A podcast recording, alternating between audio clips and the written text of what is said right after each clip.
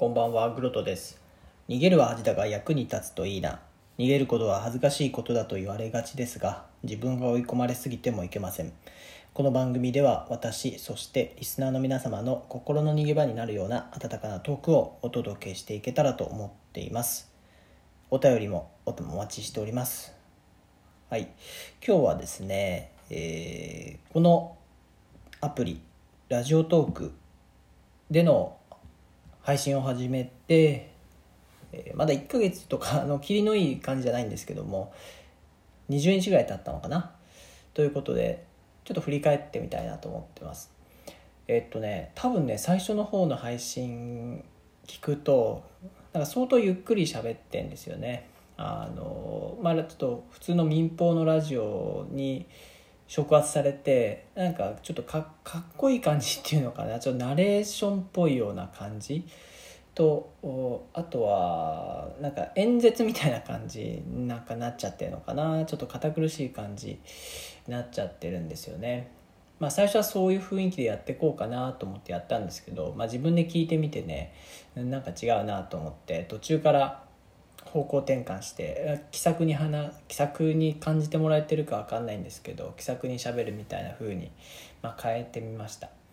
で、まあ、内容的内容というか雰囲気的にはまずそんな感じですね。で話すのもね結構慣れてきたと思うんですよ。最初はねあの周りに誰もいないのに一人でずっと喋り続けるって結構ね難しいなと思いながら喋ってたんですよ。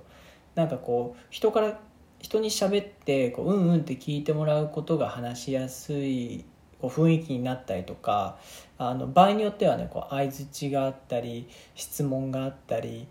会話になったりっていうことで割と人間って喋れるんだなって最初の方思って一人で喋るのってね結構しんどいなと思ったんですよね。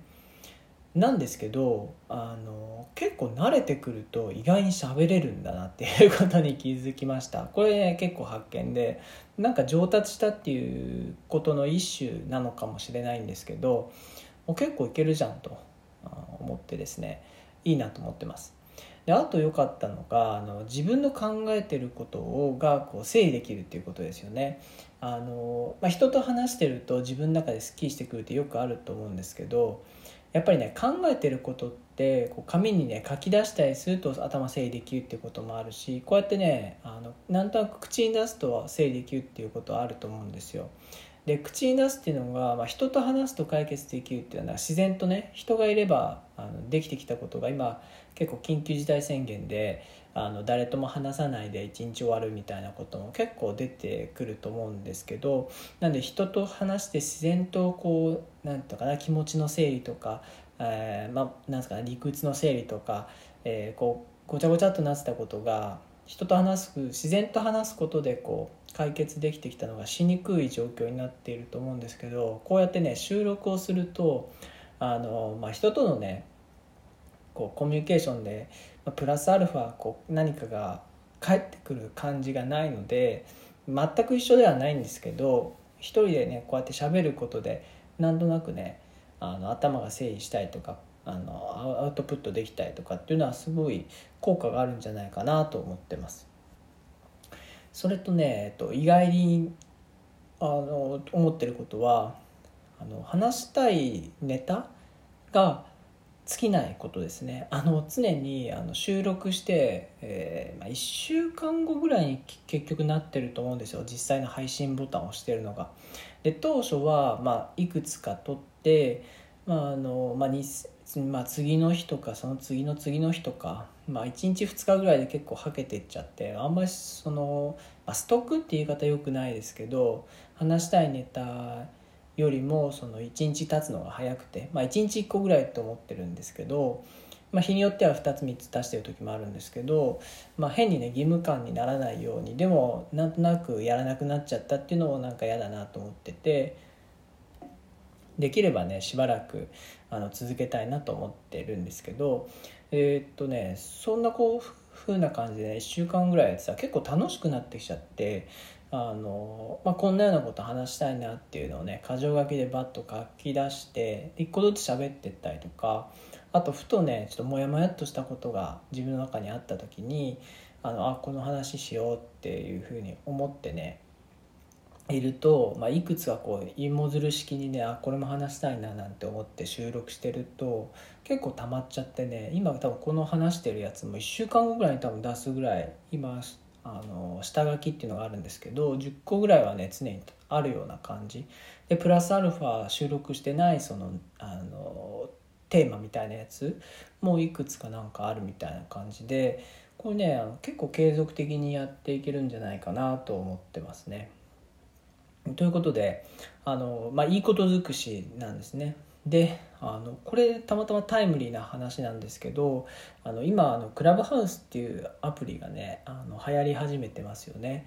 あのこれ招待制の音声 SNS って言われてるもんですねあの、まあ、流行ってるんで皆さんもご存知かもしれないですけどあの、まあ、どこまでバズってくるかこれから分かんないですけど結構僕あの前ポッドキャスト入るかもみたいな投稿もしている通りあの音声だけ、まあ、要は YouTube がかなり流行って、まあ、動画も動画なんであの映像と声音ですよね。の,、まあ、あのアプリなんですけど、まあ、それがねもうちょっと映像なくていいんじゃないかっていうことですよね。あの音だけの方が面白いっていうところ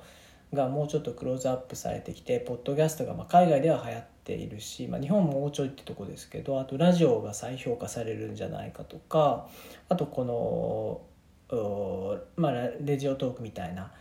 ものがもう少し、まあ、ライブ配信は結構動画系が多いんですけど音声系ももうちょっと伸びてくるんじゃないかなと思っていて、え、クラブハウスもあのその音声 SNS ということで、えーまあ、雑談アプリなんですよね多分。聞いてるところによると。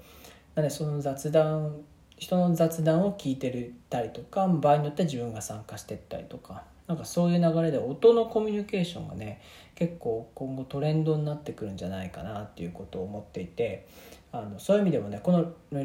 ラジオトーク自体がどうなるかっていうことも、まあ、他のプラットフォームが伸びるのかもしれないしあのいろいろあるんですけどそういうところでねあの一人でまあまあこう考えてることが喋れるとかそういうのってすごい大事じゃないかなと思ってるんであの、ね、そういう意味でもこれ継続していってあの自分の考えていることを伝えていけるようになったらいいななんていうことを思っております。はいそれではエンディングのお時間です。この放送を気に入っていただけた方はですね画面下のハートニコニコネギをタップの上フォローいただけると非常に嬉しく思います。逃げるは恥だが役に立つといいな。お相手はグロトでした。それではまた。